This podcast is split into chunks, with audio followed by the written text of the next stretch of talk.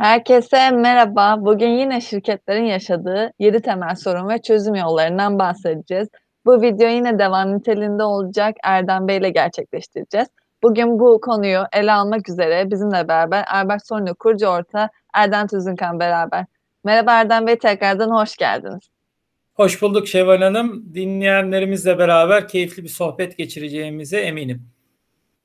Ben de aynı şekilde Erdem Bey. Bildiğiniz gibi sahada firmalarda karşılaş, karşılaştığınız en temel 7 sorun ve çözüm yollarının 5'inden bahsetmiştiniz. Bugünkü söyleşimizde de geri kalan iki tanesinden konuşalım dilerseniz. Bu kapsamda gerçek hayatta karşılaştığınız şirket sahiplerinin ve çalışanlarının dile getirdiği yaşanmış problemlerden örnek verebilir misiniz Erdem Bey? Memnuniyetle Şevval Hanım. E, bu konuyu daha detaylı olarak ele almadan önce çok kısa bir ufak hatırlatma yapmak istiyorum. Diğer videolarımızı ola ki izlemeyenler ve bu videodan başlayanlar için.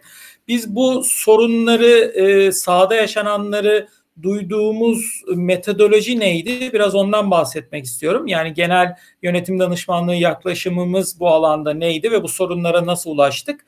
E, biz açıkçası bir doktor gibi, bir şirket doktoru, bir işletme doktoru, bir kurumsal doktor gibi kendimizi konumluyoruz. Ve diyoruz ki aslında üç temel aşamada ele alıyoruz. Bir muayene, iki teşhis, üç tedavi. Muayenenin e, yönetim danışmanlığı dilindeki ifadesi mevcut durum analizi çalışması oluyor. E, teşhisin e, ve teşhisin devamındaki e, sürecin, kapsayan sürecin ifadesi gelişim yol haritasının hazırlanması oluyor. E, tedavi aşaması da sistem kurma ve uygulama projelerinin devreye alınması aşaması oluyor. İşte bütün bu aşamalardan yüzlerce e, firmada e, geçerken duyduğumuz tabii ki çok farklı sayıda serzeniş, şikayet, dile getirilen sorun e, tespiti gibi konular var. Bunları birlikte e, anonimleştirerek dinleyenlerimizle de paylaşmak istiyoruz ki dinleyenlerimiz, izleyenlerimiz kendilerinden de bir şey bu söyleşide bulsunlar ve en azından bir nebze de olsa onlara e, sorunun nerede olduğunu ve çözümün nerede olabileceğine dair ipuçlarını verebilelim. Onlar da bu, e, söyleşi dinleyerek gerçek sağlamış olsunlar. Bunu bu söyleşide amaçlıyoruz. İnşallah da amacımıza ulaşırız. E, şu ana kadar hani 7 tane bu konuda temel sorun tespit etmiştik. Hatırlayacak olursanız bu 7 temel sorunun 5 tanesinden bahsettik. İşte bunlar aslında e, bir tanesi şirketimi nasıl büyütürüm sorusuydu. Diğeri işletme ve üretim maliyetleri nasıl düşürülür sorusuydu. E, üçüncüsü satışlarımı nasıl arttırabilirim sorusuydu. Dördüncüsü şirketimi nasıl kurumsallaştırabilirim sorusu idi konuştuğumuz. E, ve e, bir diğer konuştuğumuz e, son e, soruda işletmelerde ekip nasıl kurulur ve nasıl yönetilir sorusuydu. Bu beş sorunun e, karşısında duyduğumuz e, teşhis konularını ve bunların tedavili yöntemleri hakkında bu, bu ana kadar konuştuk. Gelelim konuşmadığımız iki taneye. Bu videoda da bunu bunu detaylı bir şekilde konuşmak istiyoruz e, hep beraber. Bunlardan iki tane şu alt alta söyleyeyim. Bunlardan bir tanesi aslında çok temel bir soru. Şirket nasıl yönetilir sorusu e, sorunu. İkincisi de e, çalışanlar nasıl mutlu olur sorusu. Bu iki soruya açıkçası e, yanıt arayıp bu konuda dile getirilen şikayetleri gerçek sahadan örnekleyip bunlara dair çözümler neler olabilir bunları e, beraber ele al, alacağımızı umuyorum e, Şevval Hanım. Şimdi gelelim şirket nasıl yönetilir sorusunun etrafında toparlanan sorulara. E, burada tabii ki temel teşhisimiz, koyduğumuz teşhis bu soruyu soranlara yönetememe ve sistemsizlik sorunu. Yani bu şirket nasıl yönetilir diye soranların kuvvetle muhtemel yönetememe ile alakalı bir problemi var ve sistemsizlikle alakalı bir problemi var. Gelin bakalım, dinleyelim, duyalım. Bunu dile getirenler nasıl dile getiriyormuş Şevval Hanım? Bir, mesela diyorlar ki bize bu soruna işaret eden e, diyaloglar bunlar. Bir, işte şirketimde önceliklendirme sorunum var. Ha, gelelim. Peki bu neye işaret ediyor? Burada tabii ki bir sistemsizlik, bir yönetememe, yönetim konusunda bir eksiklik var. Peki bunun tabii birçok alt çözümü önerilebilir bunu söyleyen kişilere ve haklı da olurlar. İşte yönetim danışmanlığına da gidebilirler. Ee, ne bileyim ben kurumsallaşma danışmanlığında da kendilerine bir e, payda bulabilirler. Fakat ben bu konuyu farklı bir açıdan yaklaşmak istiyorum. Bunu muhtemelen diyen kişinin e, bir miktar hani kurumsal yapılarını oturttuğunu e, fakat birçok yapılacak iş karşısında artık ön, o kadar çok önüne e, iş yığılıyor ki önceliklendirme konusunda veya karar vermesi gereken nokta yığılıyor ki e, önceliklendirme konusunda yetersiz kaldığını hissettiğini düşünüyorum. Bunu söyleyen benim kulağımda ilk bunu canlandırıyor açıkçası. Buna bu tespiti yapana önerimiz açıkçası tedavimiz kurumsal risk yönetimi danışmanlığı alması olacaktır. Çünkü e, belli ki bunu söyleyen firma biraz hani e, belli aşamaları geçmiş, belli büyüklüklere ulaşmış, belli kurumsal yapıları kendi içinde öyle ya da böyle kurmuş bir firma. Fakat bu firmanın sanki eksiği kurumsal risk kavramını hayatına, iş hayatına entegre edememiş olması. Yani benim bugünden geleceğe doğru baktığımda, geçmişe değil, geçmişte olan oldu. Geleceğe doğru baktığımda gelecekte benim şirketimi ve işimi, departmanımı, e, iş yapış tarzımı bekleyen riskler neler? Bu risklerin önceliği neler? Gerçekleşme olasılığı neler ve gerçekleşirse bana verebileceği zararlar neler veya yaratabileceği fırsatlar neler ve bu fırsatlara veya bu zararlara karşı benim alabileceğim önlemler veya aksiyonlar şimdiden neler olabilir?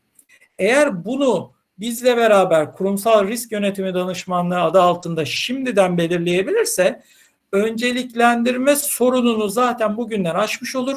Çünkü neyin öncelik olduğunu, neyin öncelik olmadığını zaten bu çalışma sırasında bütün fırsat ve risk penceresinden belirlemiş olur ve o çalışma sonucunda zaten önüne bir iş veya karar mekanizması geldiğinde bunun yaratabileceği riski de fırsatı veya tehdidi de ve bunların gerçekleşme olasılığına dair öngörüyü de bilir ve buna göre rahatlıkla karar verebilir veya o işi yapabilir veya yapmamaya karar verebilir. Dolayısıyla bu noktada kurumsal risk yönetimi danışmanlığı öneriyoruz. Çok net bir cümle söyleyeceğim size ikinci bir bu konuda duyduğumuz başlık olarak Şevval Hanım. Burada her şey acil. O kadar sık duyuyoruz ki yani bir firmaya gidiyoruz bir toplantı yapacağız. O toplantıda bile işte e, yapacağımız kişiye telefon geliyor.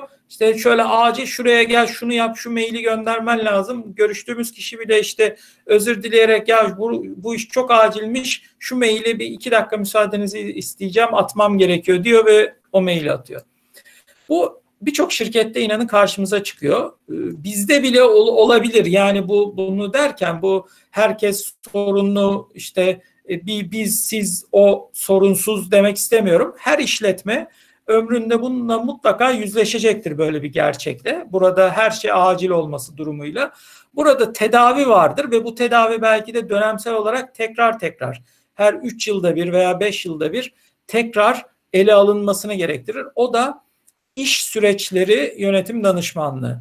Yani iş süreçlerini e, e tekrardan ele almak e, veya işte iş süreçlerini yönetmek işte e, veya optimize etmek. İşte BPM denilen Business Process Management veya BPO denilen Business Process Optimization. Yani iş süreçlerinin yönetimi veya iş süreçlerinin optimizasyonu alanında danışmanlık alırlarsa aslında işte o bütün aciliyet yaratan konulardaki süreçlerin en doğru akışının en yalın, en verimli, en sorunsuz, en aciliyet gerektirmeyecek sonuçlar doğuracak şekilde akışını yönetebilir veya optimize edebilirler firmalar. Bu konuda Albert Sona'nın hizmeti mevcuttur.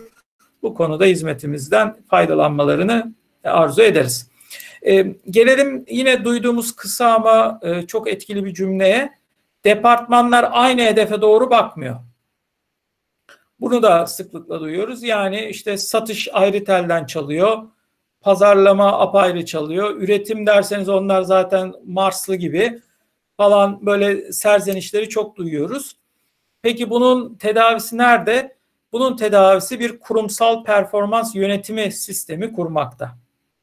Yani bizim Albert Solino danışmanlık olarak da bir kurumsal performans yönetimi e, danışmanlığımız mevcut. Bu danışmanlıkta aslında kurumsal olarak aynı hedefe bakmak için bir kere en tepe hedeflerimiz neler? Kurumsal manada. İşte burada balance scorecard yaklaşımını kullanabiliyoruz. OKR yaklaşımını kullanabiliyoruz. KPI yaklaşımı kullanabiliyoruz. Farklı farklı metodolojilerimiz var. Firmanın sektörüne veya ihtiyacına göre şekillenen. Bu noktada işte temelde hedeflerimiz ne? Bu hedefler kurumsal bazda e, statü bazında nasıl altlara doğru yayılıyor? İşte genel müdürün kurumsal hedefleri neler ve ben onun performansını nasıl ölçerim? E, direktörlük seviyesinin neler, müdürlük seviyesinin neler, uzmanın neler en e, beyaz yakaya kadar veya işte isteyen firmalar için mavi yakaya kadar e, kurumsal performans yönetimi sisteminin bu firmada uygulanması gerektiğini düşünüyoruz. Tabii metodolojiye proje içerisinde karar vermek gerekiyor. Tek bir metodoloji her şirkete, her alanda, her coğrafyada uygundur demek de çok doğru bir tercih olmayabilir. Burada biraz terzi usulü metodolojiyi belirlemek gerektiğine inanıyoruz. Şimdi gelelim başka bir bu konuda karşılaştığımız soruya. Bize gelen iş süzülerek gelmesi lazım. Bir daha tekrarlayayım. Bunu muhtemelen bir yönetici seviyesi söylüyor bunu. Yani bize bir iş geliyor ama bu işin süzülerek gelmesi lazım. Tabiri caizse yani biz işte diyelim ki e, yemekten örnek vereyim. Evde yemek yapacağız. Ya işte dedik ki e, işte eşimize ya sen işte pilavı pişirir misin? Tamam tencere yazı şeyi her şeyi hazırladı. E diyor hani pilav yapacağım. Pirinç yok. Tamam pirinci alalım. Ama pirincin taşını ayıklamak lazım. Şimdi sen bana hemen pişir demiştin. E bu taş ayıklanmadan ben bunu nasıl pişireyim? Demez mi? İşte bu da aynı şeye geliyor. Yani eğer bir kişiden angarya işler de dahil olmak üzere e, az emek veya çok emek gerektiren her şeyi ondan beklersek bir iş karar vericilere süzülerek gelmezse o pirincin taşının ayıklanması gibi e, dolayısıyla orada bir problem ortaya çıkar, bir yönetememe ve sistemsizlik hastalığı ortaya çıkar ve o e, kişi de hem e, motivasyon düşer hem de doğru kararlar muhtemelen veremez. Bunun e, çözümü, tedavisi kurumsal yönetime geçmekten geçer.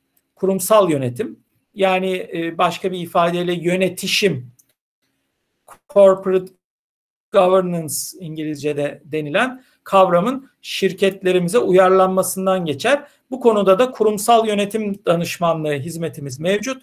Burada da aslında e, biraz daha açmamız gerekirse yönetim kurulu yapılarının oluşturulması, icra kurulu yapılarının tasarlanması, bunların görev ve sorumluluk alanlarının belirlenmesi, e, yönetim kurulu içinde çeşitli komiteler ve bu alt komitelerin başkanları dahil olmak üzere bu komitelerin kurulması ve görev alanlarının belirlenmesi, işte şirketin üst seviye organizasyon yapısının tasarlanması, işte direktörlükler mi olacak, genel müdür yardımcılıkları mı olacak, C-level denilen işte o hani Chief Executive Officer, işte Chief Marketing Officer gibi pazarlamanın başındaki en tepesindeki kişi, işin en tepesindeki kişi, satışın en tepesindeki kişi gibi e, yapılandırmalar mı olacak? Bunlara karar vermeyi içeren e, kurumsal yönetim danışmanlığı hizmetimizden faydalanabilirler. Gelelim işte hızlı yaşama ayak uyduramayan hantal bir firmamız var sözüne. Bunu da e, giderek daha fazla duyuyoruz. Eskiden çok duymazdık ama artık gelişen teknoloji ve dünyanın hızıyla beraber daha çok duyuyoruz. Çünkü dünya değişiyor, yaşam değişiyor ama şirketlerimizin bazıları buna ayak uyduramıyor ve hantal kalıyor. Buradaki tedavide tabii ki bir sistemsizlik ama e, teşhis sistemsizlik ve yönetememe e, ama bu daha çok dijital alanda belli ki yani teknolojiler alanında dolayısıyla tedavide bir dijital dönüşüm danışmanlığı almaktan geçiyor. E, nerelerde e, gelişim alanı olduğunu belirlemek için işte bir mevcut dijital durum analizi ve dijitalleşme yol haritası çalışmasıyla beraber dijital dönüşüm projelerinin ortaya çıkarılması departman bazlı veya ihtiyaç bazlı olacak şekilde örneğin satış süreçlerinin dijitalleştirilmesi projesinin yürütülmesi oradaki hem süreç tasarımlarıyla beraber dijital mecralarında şirketin hayatında uygulamaya katılması şeklinde e, hizmetimiz mevcut. Bu alanda bir tedaviyi öneriyoruz. Bir diğer konu kimin nerede ne kadar sorumluluğu var belirsiz. Tamamen belirsiz. Cevabı nerede gizli? Tedavisi nerede gizli Şevval Hanım? Tedavi organizasyon ve süreç tasarımında gizli. Çünkü sorumluluklar belirsizse görev tanımları net değildir, iş süreçleri net değildir, iş akışları belli değildir.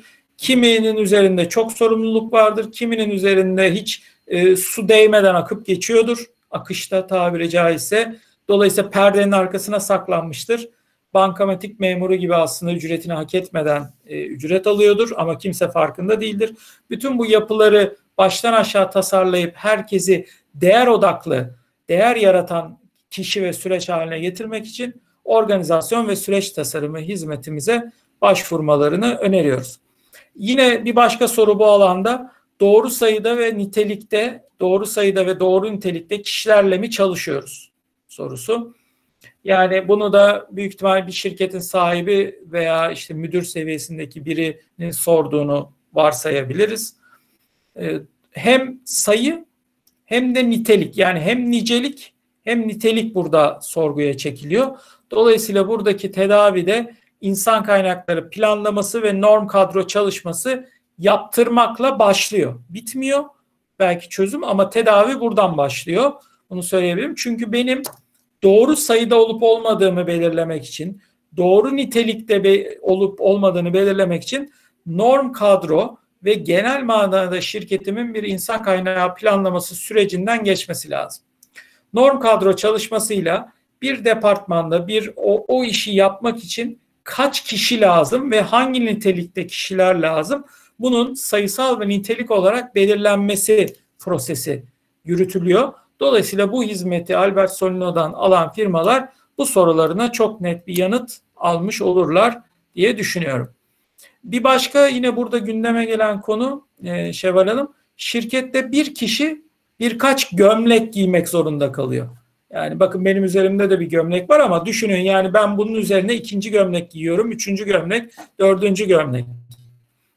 Peki buradaki sorun ne? Tabii ki bir sistemsizlikten bahsedeceğiz ve sistemsizliğin ortaya çıkarttığı yönetememe, yani işi yönetememe, kurumu yönetememe, şirketi yönetememe sorunundan bahsediyoruz aslında. Tedavi nerede burada? Tedavi tabii ki organizasyon ve süreç tasarımında aslında o gömleklerin organizasyondaki farklı kişilere dağıtılması gerekiyordu ve o gömleklerin de doğru bedende, doğru süreçte, doğru akışta olması gerekiyordu. Şimdi e, gelip hani bana daha küçük bir gömlek giydirmeye kalkarsanız işte kolu olmayacaktır, kolu açık kalacaktır, bir iş yapılmaz hale gelecektir. Bol gömlek giydirirseniz bu sefer de işte yalap şap kolu elimden aşağı sarkacak. Şu kalemi tutarken mesela onu boyayacağım elimde. Dolayısıyla yine işimi hakkıyla yapamamaya sebep olacak. O yüzden doğru organizasyon ve doğru sürecin yerleştirilmesi için organizasyon ve süreç tasarımı hizmetimize başvurmalarını öneriyorum. Ee, yine aklıma gelen bir diğer e, bu konuda bayağı bir başlık var. Doluyuz yani bu konuda. Şirketlerin çünkü gerçekten yönetememe ve sistemsizlik. Bakın yönetememeyi e, çok da vurgulamak istemiyorum veya kötü bir algı olarak şey yapmıyorum. Daha çok sistemsizliğe vurgu yapmak istiyorum. Çünkü sistemsizlik bir nevi yönetememeye itiyor. Sistemsizliğe örnek başka bir konuda mesela aklıma gelen şu bu konuya ilişkin bir proje yapacaktık ama hayata geçmedi. Alınan kararların uygulanmasında ha, biraz hantallık var. Yani diyor ki kişi toplanıyoruz, görüşüyoruz, konuşuyoruz, analiz ediyoruz. Hepsi güzel. Karar da alıyoruz. Hepsi güzel. Fiiliyata geçmiyor. Uygulamaya geçmiyor. Hayata geçmiyor. Sorun nerede? Sorun işte evet sistemsizlikte. Yani bir yönetim alanında bir boşluk var orada. Peki tedavi nerede? Tedavinin ismi bir yönetim danışmanlığı hizmeti almaktan geçiyor. Hani burada E, tabii çok daha detaylı bir çalışma yapılması için bir analizle başlamak lazım. Analizin sonucunda yönetim danışmanlığı kapsamında yönetsel sistemleri e, ve gelişim e, alanlarını, kurumsal gelişim alanlarını belirlediğimiz yerlerde yönetimsel sistemleri kurgulamak lazım. Süreçleri, organizasyonları tasarlamak lazım ve devamındaki muhtemelen ortaya çıkacak ana hantallık sebebi olan dar boğazları belki de işte yalın e, tekniklerinde uygulayarak, yalın yönetim kavramında uygulayarak tedavi etmek lazım diye düşünüyorum. E, gelelim yine bu konuda aklımıza gelen e, başka bir konuya. O da da yine çok kısa bir şey söyleyeceğim. Şey kendisi çok kısa söz ama çok şey ifade ediyor. Toplantı kültürümüz yok.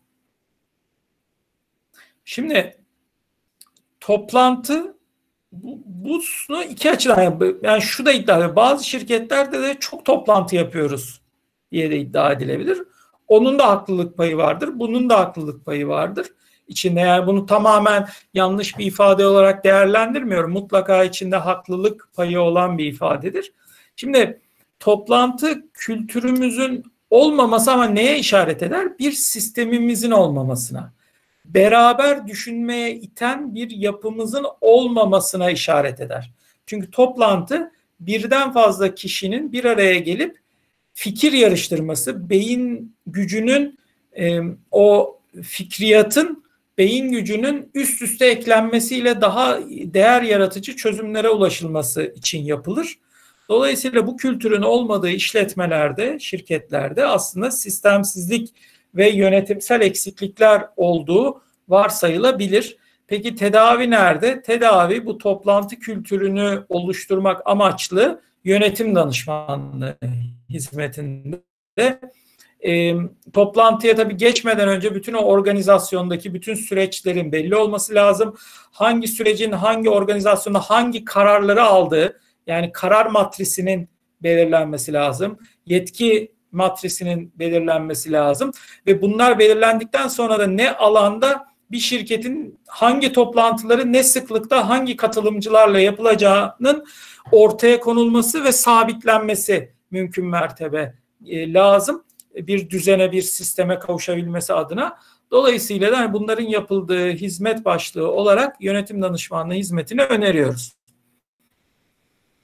Ee, bir diğer burada aklıma gelen konu bir hata olduğunda hatayı kim yaptı diye saatlerce zamanımız gidiyor. Çözüm odaklı değiliz. Şimdi bu noktada tabii ki yapılacak çok şey var. Aslında bir değişim yönetimi, beyinlerde bir değişim gerçekleştirilmesi lazım burada. Fakat ona gelmeden önce nereden başlanmalı? Değişim bir anda olmaz. Yani bu firmanın belli ki sistemsel olarak, kafa yapısı olarak bir değişime ihtiyacı var. Fakat değişim de bugünden yarına hemen olmaz.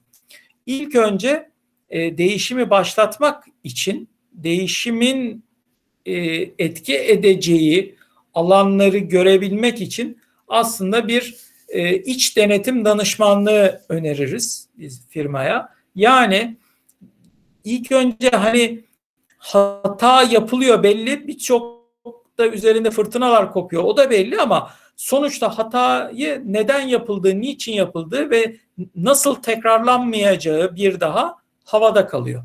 Biz bunu anlıyoruz bu sözden. İşte bu hava o yüzden her şey havada olunca neyi çözebilmeniz gerektiğini de bilemezsiniz.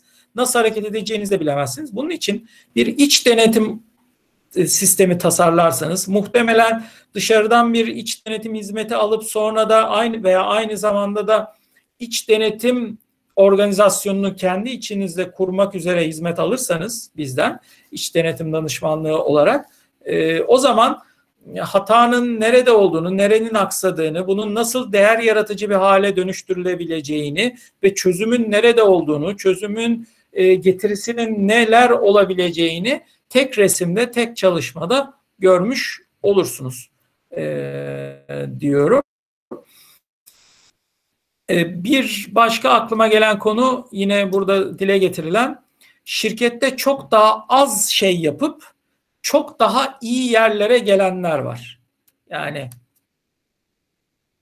performans yok ama mevki para gırla. Yani bir adaletsizlik var, bir eşitsizlik var, bir e, sıkıntı yaratan bir sistemsizlik var ve bu belli ki vicdanları yaralıyor bu şirkette. Cevap nerede? Tedavi nerede? Tedavi bireysel performans yönetim sistemini kurmaktan geçiyor. Dolayısıyla Albert Solino danışmanlığın bireysel performans yönetimi danışmanlığını eğer bunu söyleyen firmalar alırlarsa o şirkette bir kere kimin az çok şey yaptığını tespit edebilecek. Bunu en doğru şirkete özel kriterlerle belirleyebilecek bireysel performans sistemini kurul, kurarız ve bu bireysel performans sistemiyle beraber bireysel performans değerlendirmesinin nasıl yapılacağını metodolojisini belirleriz. Yani 90 derece mi, 180 derece mi, 270 derece mi, 360 derece mi, OKR'la mı vesaire. Ee, ve buna göre de bunu uygulamaya alır ve belki de uygulamaya bir sene, iki sene, e, iki tur boyunca rehberlik ederiz. Dolayısıyla kimse diyemez ki ya ben adaletsiz bir şekilde benim e, terfi ettirilmediğimi düşünüyorum. E, veya öbür arkadaşımın aldığı e, maaş performansına göre çok yüksek diyemez veya bana göre çok yüksek. Halbuki ben daha fazla performanslıyım diyemez. Çünkü zaten performansı en doğru, en etkin, en verimli şekilde ölçülüyor, değerlendiriliyor ve şeffafça da kişiye geri bildirim verilerek paylaşılıyor olur bu sistem hayata geçtiği zaman müşterimizde. Bir diğer e, yine duyduğumuz ve sıklıkla dile getirilen konu sürekli yoğunuz ve biz bu yoğunluğu yönetemiyoruz. Cevap nerede gizli? Tedavisi yönetim danışmanlığında gizli.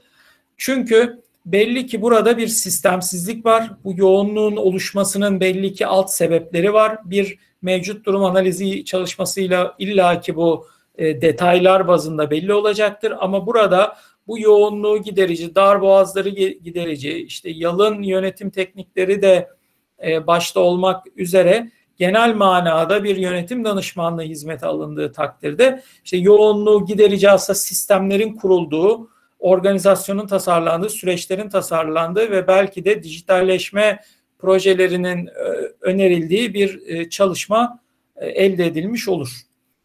Ee, bir başka yine dile getirilen konu e, deniyor ki Şevval Hanım verinin peşinden o kadar çok koşturuyoruz ki raporları yorumlamaya vaktimiz kalmıyor. Yani şirkette veriler üretilemiyor veya yanlış üretiliyor veya o veriye o kadar ulaşamıyoruz ki bizim hani bir rapor mapor geliyor önümüze ama Allah'lık yani ne dediği belli değil. Bizim ona vaktimiz bile olmuyor raporu inceleyecek veya onun verisinin güvenilirliği zaten bizim nezdimizde pek yok demeye getiriyor. Dolayısıyla buradaki tedavide sistemsizliğe işaret ediyor. Yönetim yönetimin karar destek mekanizmalarındaki bir eksikliği işaret ediyor. O zaman cevapta yönetim raporlaması hizmetlerinde gizli açıkçası Şevval Hanım. Burada hani doğru yönetimin yönetime karar destek aracı olarak doğru raporlamaların doğru şekilde doğru verilerle, doğru akışlarla ve doğru zamanlamada ulaşmasını sağlayacak sistemleri kuruyoruz bu hizmet içerisinde. Gelelim yine sıklıkla dile getirilen şeye veriler Excel dosyasında takip edilmeye çalışılıyor ama o da sonrasında karışıyor. Yani verileri takip etmek için bırakın bir yazılımı, yazılım bile kullanmıyoruz. Bir Excel kullanıyoruz ama o Excel'i bile beceremiyoruz demeye getiriyor. Çünkü o da karışıyor. Birçok Excel oluyor. İşte birçok farklı yerden veri geliyor. Sonra bir salsıyor iş. Bir noktadan sonra ip kopuyor demeye getiriyor. Buradaki adres, tedavi adresi belli.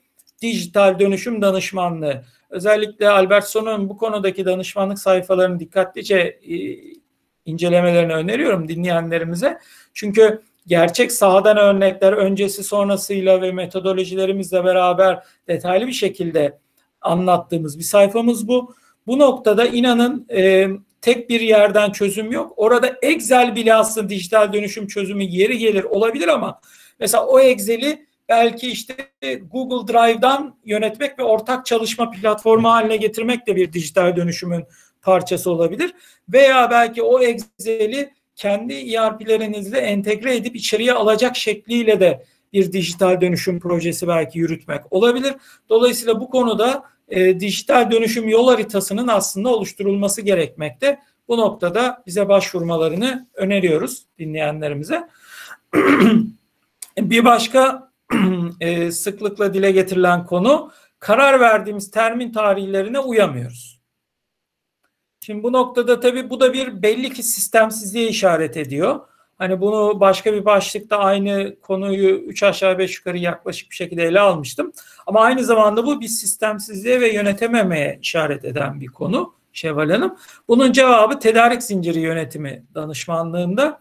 Çünkü e, uçtan uca bir tedarik zinciri kavramını yerleştirmek gerekiyor firmaya. E, üretim planlamayla satın almanın, üretimle depolama ve lojistiğin entegre çalıştığı bir organizasyonu, bir süreci bunların hedeflerini, stratejilerini ve alt prosedürlerini beraber oluşturmaktan geçiyor. E, ve tabii ki teknolojisiyle beraber. Dolayısıyla bu hizmete başvurabilirler.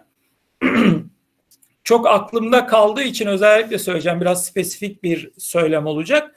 E, bir firmamızda bize demişlerdi ki herkes atomcu bir bakış yapıyor, genel bakış yapmıyor hani tanımlamayı çok sevdiğim için özellikle aklıma geldi söyleyeyim dedim. Atomcu bir bakış yapıyor, genel bakış yapmıyor.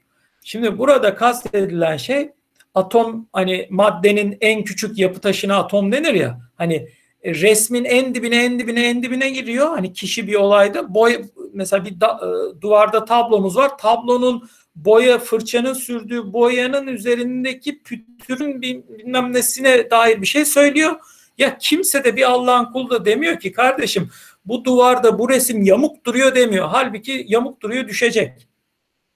O hala boyanın e, işte püsüründe böyle oradaki fırçanın ucunda kalan bir e, şeyde demeye getiriyor. Peki e, tedavi nerede? Tedavi e, tabii farklı açılardan mutlaka bir kurumsallaşma boyutu, yönetim danışmanlığı boyutu var ama başlanacak yer belki de kurumsal performans yönetimi. Çünkü kurumların hedefinin en tepedeki performans ölçütünün ne olduğu belli değilse insanlar genel bakışı bilemez ve atomcu bakışa yönelir. Yani ben deminki tablo örneğinden hareket edelim Şevval Hanım. Ben size şirket olarak dememişsem ki ya benim için en önemli şey o tablonun duvarda e, doğru bir şekilde aslı olmasıdır. Benim için en hayati bir konu odur. Dememişsem siz bunu bilmiyorsanız siz pek tabii ki tablo yamuk mu duruyor, çivisinden çıkmak üzere mi değil mi bununla ilgilenmezseniz işte o tablonun orasındaki boyanın üzerinde bir toz mu gelmiş gelmemiş mi onlarla uğraşır uğraşıp kaybolabilirsiniz.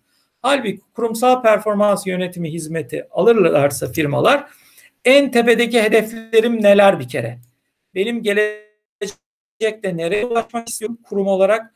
Buna ulaşmak için yapmam gereken stratejik aksiyonlar neler? Buna göre şirketin hedefleri neler? O şirketin hedef kurumun hedefine ulaşması için genel müdürden başlayarak, en tepeden başlayarak e, direktörler, müdürler, takımlar, şefler, uzmanlar e, kadar her herkesin kurumsal performans anlamında hedefleri neler departman bazında bunları belirlediğimiz ve bu hedeflere dair ulaşmak için aksiyonlar neler bunları konuştuğumuz e, dolayısıyla atomcu bakışı yapmamak için genel bakış nedir'i vermemiz vereceğimiz yer kurumsal performans yönetimi başlığı olacaktır. Bir diğer bu konuda aklıma gelen son e, söylemde Şevval Hanım hesap soracak kimse de şimdi öncesi muhakkak vardı. Şöyle şöyle oluyor, böyle böyle oluyor. Ama bu şirkette de hesap soracak kimse de yok bundan. La bitiyor cümle. Öyle düşünün. E, buradaki tedavi açıkçası kurumsal yönetim yapısına geçmekle mümkün olacağına inanıyorum. Burada sorun aslında en üst yönetimsel yapıların e, belirli şekilde doğru akışlarda demek ki tasarlanmamış olmasından geçiyor. Dolayısıyla kurumsal yönetim danışmanlığı alan firmalar bu konuda işte yönetim kurulu yapılarını, yönetim kurulundaki alt üyelerin sorumluluklarını, icra kurulunu, icra kurulunun altına bağlı e, e, süreç liderlerini veya işte departman yöneticilerini veya işte e, genel müdür yardımcısı gibi üst seviyeleri tasarlamamız ve onların görev ve yetkilerini tasarlamamız gerekiyor ki hesap soracak kimseler olsun şirkette. Bunu diyerek de bu alandaki başlığımı sonlandırmış olayım. Gelelim son e, iki başlıktan ikincisi olan çalışanlar nasıl mutlu olur sorusu etrafında e, dolanan e, tespitlere, söylemlere şirketlerden, kurumlardan sahada duyduğumuz. Burada da teşhisimiz bu soruyu soranlar aslında şunu şu teşhisi bize yaptırtıyor. Bir kişi çalışan nasıl mutlu olur diye soruyorsa belli ki az veya çok o şirkette çalışan memnuniyetsizliği vardır ve kuvvetle muhtemel çalışan sirkülasyonu vardır. Yani sorumuz çalışanlar nasıl mutlu olur? Ana teşhisimiz de çalışan memnuniyetsizliği ve çalışan sirkülasyonunun yüksekliği. Şimdi burada mesela buna işaret eden bazı söylemleri hızlıca dile getireceğim. Şevval Hanım. Bunlardan birincisi üstüme vazife olmayan bir işi yapmaya zamanım varsa o iş bana kalıyor. O işe giriyorum ve o iş üstüme kalıyor.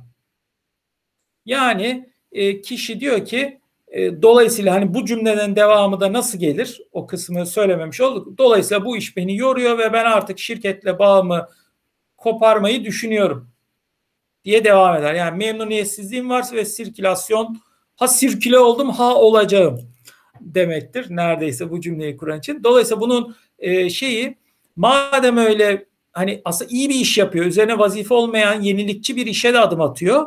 Ama ne eksiği var? Bir prim, bir ödüllendirme sistemi, bir öneri sistemi eksiği var şirkette ki bu kişiye o işi yapma sırf önerdi diye bile.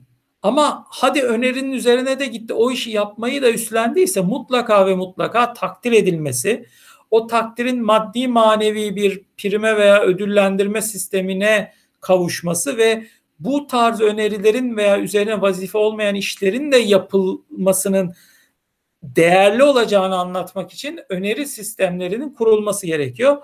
Prim ödüllendirme öneri sistemi danışmanlığına başvurmalarını öneriyoruz bu konuda sorun yaşayanların. Bir diğer e, çalışan memnuniyetsizliğine işaret eden bir konuda angarya işlerle uğraşmaktan kendi öz vazifelerimi yerine getiremiyorum. Bu iş hayatının hani ilk zamanlarında söylenirse belki anlayışla karşılanabilir ama belli bir şirkette belli bir süre çalışan biri artık bunu söylüyorsa bilin ki o kişinin motivasyonu düşmüştür. İşle olan bağı zayıflamıştır. Çalışan memnuniyetsizliği oluşmuştur. Dolayısıyla öz vazifelerini de yerine getiremeden ötürü yarın bir gün gidicidir. Bu gidiciliği engellemek için ve bunun sırf bu kişide değil başka kişilere de yayılmasını engellemek için tedavi, organizasyon ve süreç tasarımından geçiyor.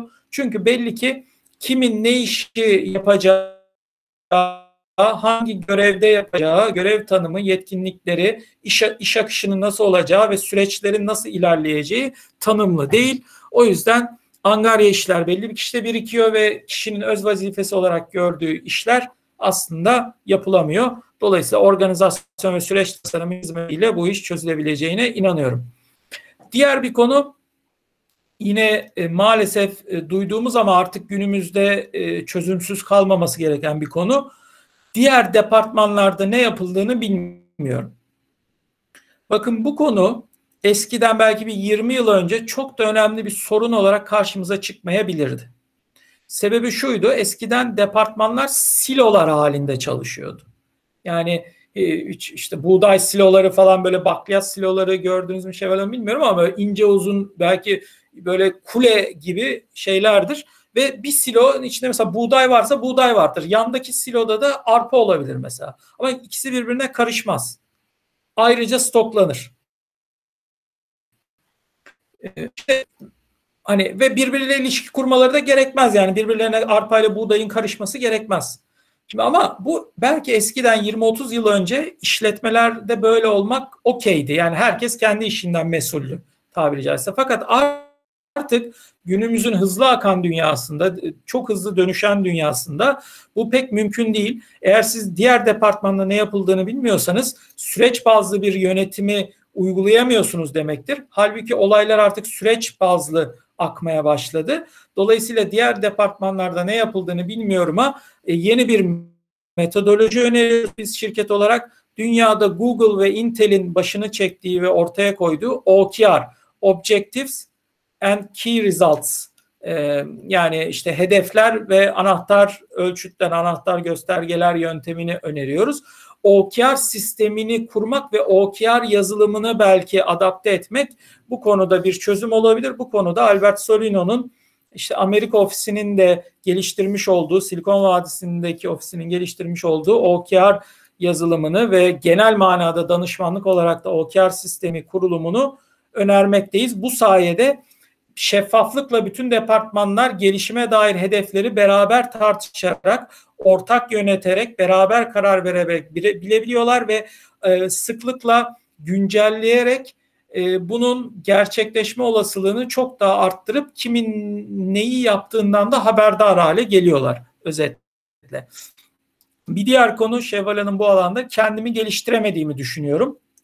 E, bu da sıklıkla e, perdenin arkasında kalan veya işte kendini bir türlü böyle gösteremeyen kişilerin e, şikayetlerinden biridir. Başarılı olmasına rağmen burada tedavi yetenek yönetimi danışmanlığına başvurmaktır. Çünkü belli ki burada bir yetenek var ve harcanıyor. Kendini gösteremiyor, geliştiremiyor. Dolayısıyla yetenek yönetimi sistemlerini eğer bir firma bünyesine kurarsa yeteneğin tespitinden nasıl geliştirileceğine dair yöntemlerin, sistemlerin içinde olduğu çok başarılı bir iş yapmış olur diye düşünüyorum. Gelelim bir diğer konuya Şevval Hanım. Bu konuya ilişkin bir proje yapacaktık ama hayata geçmedi. Alınan kararların uygulamasında hantallık var. Şimdi bunu yine başka bir başlıkta da ele almıştık ama aynı serzenişi ben burada da e, dile getirmek istiyorum. Çünkü bu diğer yönetsel yapıların yanı sıra aynı zamanda bunu söyleyen kişi ne çalışan memnuniyetsizliği oluşmuş demektir. Yani e, hani bir deney vardır işte kurbağaları biliyorsunuz işte bir suyun e, kaynayan su bir, e, kapalı bir kabın içine koyarlar işte kaynayan suyun alttan da suyu kaynatırlar. İlk kurbağalar ilk tepki olarak tabii ki canları yandığı için zıplayıp o üstteki kapağı ittirip dışarıya çıkmak isterler ama bir zıplar, iki zıplar, üç zıplar ondan sonra eğer hala yine çıkamıyorsa o kapak kapalıysa ittirememişse yani o kadar eziyet görmesine rağmen ya razı olur ama bu sefer performansı çok düşer dolayısıyla çalışan memnuniyetsizliği olur ya da işte o kaptan tamamen çıkmak ister yani iş değiştirir sirkülasyon olur. İşte bunun önüne geçmek için açıkçası e, tedavisi yönetim danışmanlığında çünkü orada aksayan sistemler var, hantallık var, yönetim refleksinde bir zayıflık var. Yönetim refleksini iyileştirecek yönetsel yapıların kurulması gerekiyor. Bu anlamda yönetim danışmanlığı hizmetimize başvurmalarını öneriyorum. Ee, yine duyduğumuz bir e, farklı böyle birebir toplantılarda bir danışmanlık projesine başladığımızda e, biraz etraflıca da konuştuğumuzda duyduğumuz bir konu şu. Diyor ki bazıları sanki ben daha farklı bir departmanda daha başarılı olabilirim gibi geliyor. Peki e bunu açık yürekli söylüyorsa sorun nerede diyebilirsiniz? Sorun şu. Bunu zaten şirket görüp değerlendirememiş ve bunu da kahale almıyor aslında. Yani şu anda. Bunu bize bir iç dökme olarak kişi söylüyor besbelli. Dolayısıyla buradaki tedavi kariyer yönetimi ve yedekleme planı danışmanlığından geçiyor. Yani herkesin eğer kariyer yönetimi baştan yapılabilirse aslında rotasyon, terfi, kariyerde ilerleme, yana, yanal ilerleme, dike ilerleme, farklı alanlarda deneyim kazanma, bir e, e, seviye sistemleri ve yedekleme yani kim kimin yerine hangi işi ne şekilde yapabilir baştan planlama bütün bunlar eğer kurulabilirse Albert Solino liderliğinde dolayısıyla aslında bu kişinin bu serzenişi de giderilmiş olur diye düşünüyorum. Ee, yine sıklıkla karşılaştığımız konu e, az önce de yine dile getirdiğimiz farklı bir başlıkta çok çalışanla az çalışma yap yapılan muamele aynı olduğu için bazen çalışmak içimden gelmiyor. Yani buradaki tedavi bireysel performans yönetimi danışmanlığı. E, burada şöyle bir kavram var. E, niye yani tedavi bu? Çünkü çok çalışanla az çalışanın bir kere çokla azını belirleyebileceği bir performans yönetim sistemi. En temel problem bu.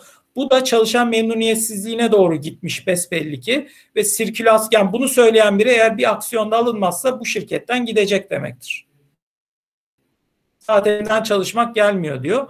Dolayısıyla hani gidici gibi bunun önüne geçmek için çok acil olarak bir bireysel performans yönetimi sistemi getirilmeli. Performansın nasıl ölçüleceği, kriterlerin ne olacağı, nasıl ağırlıklandırılacağı, işte e, yetkinlik bazlı kriterler, performans bazlı kriterler, işte e, asların veya ya benzer pozisyonda çalışanların veya paydaşların kişiyi nasıl değerlendireceğinin yöntemlerinin belirlenmesi ve neticedeki bireysel performans ölçümüne nasıl ulaşılacağının belirlenmesi gerekiyor. Bu konuda bireysel performans yönetimi danışmanlığını öneriyoruz. Çalışan memnuniyetsizliğini giderebilmek adına. Diğer bir konu aklıma gelen söylem güzel ve yaratıcı önerilerim var ama bunları sunmaktan çekiniyorum. Şimdi bu tabii ki farklı bir alanda da ele almıştık ama şimdi kendimizi şapka olarak bunu söyleyen kişinin şapkasını giyersek o zaman bunu söyleyen kişi diyor ki bende bir memnuniyetsizlik var. Bağırıyor aslında. Yani yaratıcı fikirlerim var ama bunları sundum. Kimse kale almadı. Sundum. Sonra geldiler. Sundum. Hiç kimse hiçbir şey yapmadı. Dolayısıyla aşağı indi motivasyonum aşağı indi. Bu şirkette çalışma e, şevkim aşağı indi. Memnuniyetsizliğim arttı. Bunun giderilmesi için prim, ödüllendirme ve öneri sistemlerinin kurulması lazım. Net tedavi budur. Dolayısıyla bu tedaviyi gerçekleştirebilmek için Albert Sorino'nun prim ödüllendirme ve öneri sistemi danışmanlığına başvururlarsa şirketler gerçekten bu sistemleri hakkıyla kurar ve hakkıyla işletir hale gelirler. Gelelim bu konuda aklıma gelen son e, söyleme. Bunu söyleyerek de kapatmış olayım konumuzu. E, bizim şirketlerden çok sık duyduğumuz, gerçekten çok sık duyduğumuz, çok çok sık duyduğumuz, yani ne kadar sık duyduğumuzu ne sözcüğün az gelir. Öyle söyleyeyim size. Cümle şu. Çalışan bulamama sıkıntımız var bulduklarımızı da yetiştiremiyoruz veya yetiştiriyoruz kaçıyor veya yetiştiremeden kaçıyor. Yine o kadar sık, sık duyuyoruz ki bunu. Tabii bu, bu yani neredeyse diyebilirim ki her şirkette karşımıza çıkıyor. Peki çözüm ne? Tabii ki tek bir çözüm olmamakla beraber artık şu kavramın yerleşmesi gerektiğini düşünüyoruz. Buna çözüm işveren markası ve çalışan memnuniyeti kavramlarından geçiyor. Bu konudaki hizmetimizin tedavi sunacak hizmetimizin adı da Şevval Hanım çalışan memnuniyeti ve işveren markası danışmanlığı. Niye çalışan bulmuyor şirketler biliyor musunuz? Artık çalışanların da cezbedilmesi gerekiyor.